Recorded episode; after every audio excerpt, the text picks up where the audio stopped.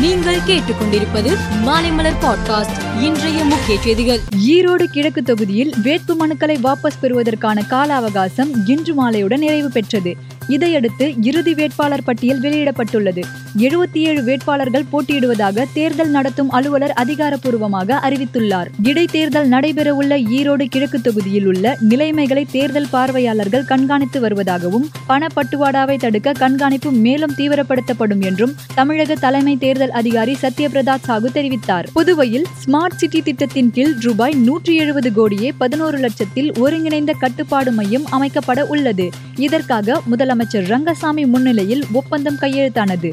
புதுவை அரசு சார்பில் கலெக்டர் வல்லவன் ரெயில்டெல் நிறுவனம் சார்பில் பொது மேலாளர் பிரதீபா தேவேந்திர யாதவ் ஆகியோர் ஒப்பந்தத்தில் கையெழுத்திட்டனர். அடிமைத்தன அரசியல் நடத்தியவர்கள் காங்கிரஸ் கட்சி உள்ளிட்ட மதசார்பற்ற கூட்டணி கட்சிகளை விமர்சிக்க எந்த தகுதியும் இல்லை என எடப்பாடி பழனிசாமிக்கு கே எஸ் அழகிரி கண்டனம் தெரிவித்தார். உத்தரப்பிரதேச மாநிலத்தில் உலகளாவிய முதலீட்டாளர்கள் உச்சி மாநாட்டை பிரதமர் மோடி துவங்கி வைத்தார். நிகழ்ச்சியில் பேசிய அவர் மோசமான பொருளாதார நிலை கொண்ட மாநிலம் என்று அழைக்கப்பட்ட உத்தரப்பிரதேசம் இன்று நல்லாட்சிக்கு பெயர் பெற்றது என சென்றார் பாராளுமன்றத்தில் பட்ஜெட் விவகாரத்திற்கு பதிலளித்து நிதி மந்திரி நிர்மலா சீதாராமன் உரையாற்றினார். அப்போது உலகளாவிய மந்த நிலை இருந்த போதிலும் இந்தியா இன்னும் வேகமாக வளர்ந்து வரும் பெரிய பொருளாதாரமாக உள்ளது என்றார். பொருளாதார வளர்ச்சியை ஊக்குவிக்கும் மூலதன செலவின நிதி அதிகரிக்கப்பட்டுள்ளது.